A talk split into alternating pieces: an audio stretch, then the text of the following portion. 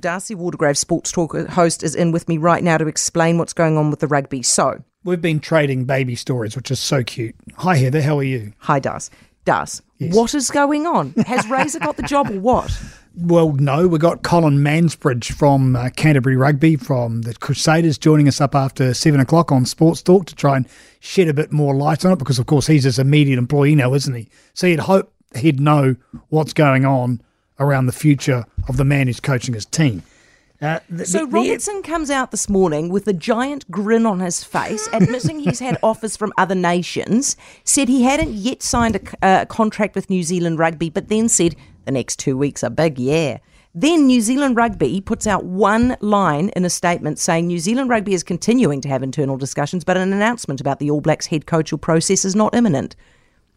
He's got the job. You'd think so, This but he can't say it. He says here, uh, I also have tried to be as professional as I can. I'm trying to be really professional, trying being the operative word. And maybe by letting that leak, he wasn't very professional. maybe he's just playing games. Maybe he has had enough and he's just throwing out there. Maybe the big two weeks is referencing the fact that Super Rugby starts in two weeks. And that's mate, and he was at a Crusaders press conference. He's got the job.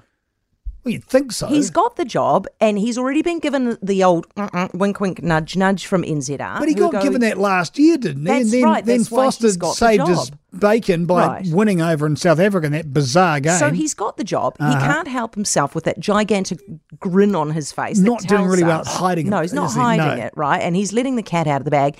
NZR then goes, oh, jeez, what do we do now? yeah, but maybe technically, well, they, they, technically they can say we haven't made that decision around the process because we haven't announced it. And if a tree falls in the woods and there's no one there to see it, does it actually Darcy, collapse? when they announce that Scott Robertson has got the job, they are going to look like a pack of clowns because this has been the worst handled process, hasn't it? But is this any different from what's gone on in the last few years at NZR? They've hardly covered themselves in glory with their decision making process, with the way they've um, worked on developing stories, the way they've treated the coaching staff.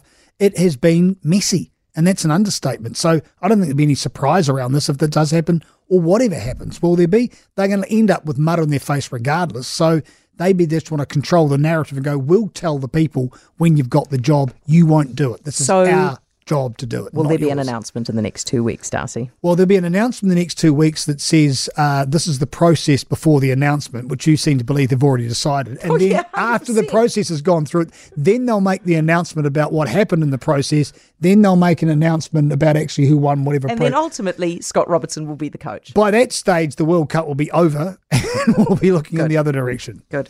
Darcy, I can't wait. I'm tuning in for Colin. Thank you. Darcy Waldegrave, Sports Talk host, 7 o'clock tonight here on News Talk ZB. I mean, listen, I've come to the conclusion that it, nobody looks bad out of this except for NZR, who just looks.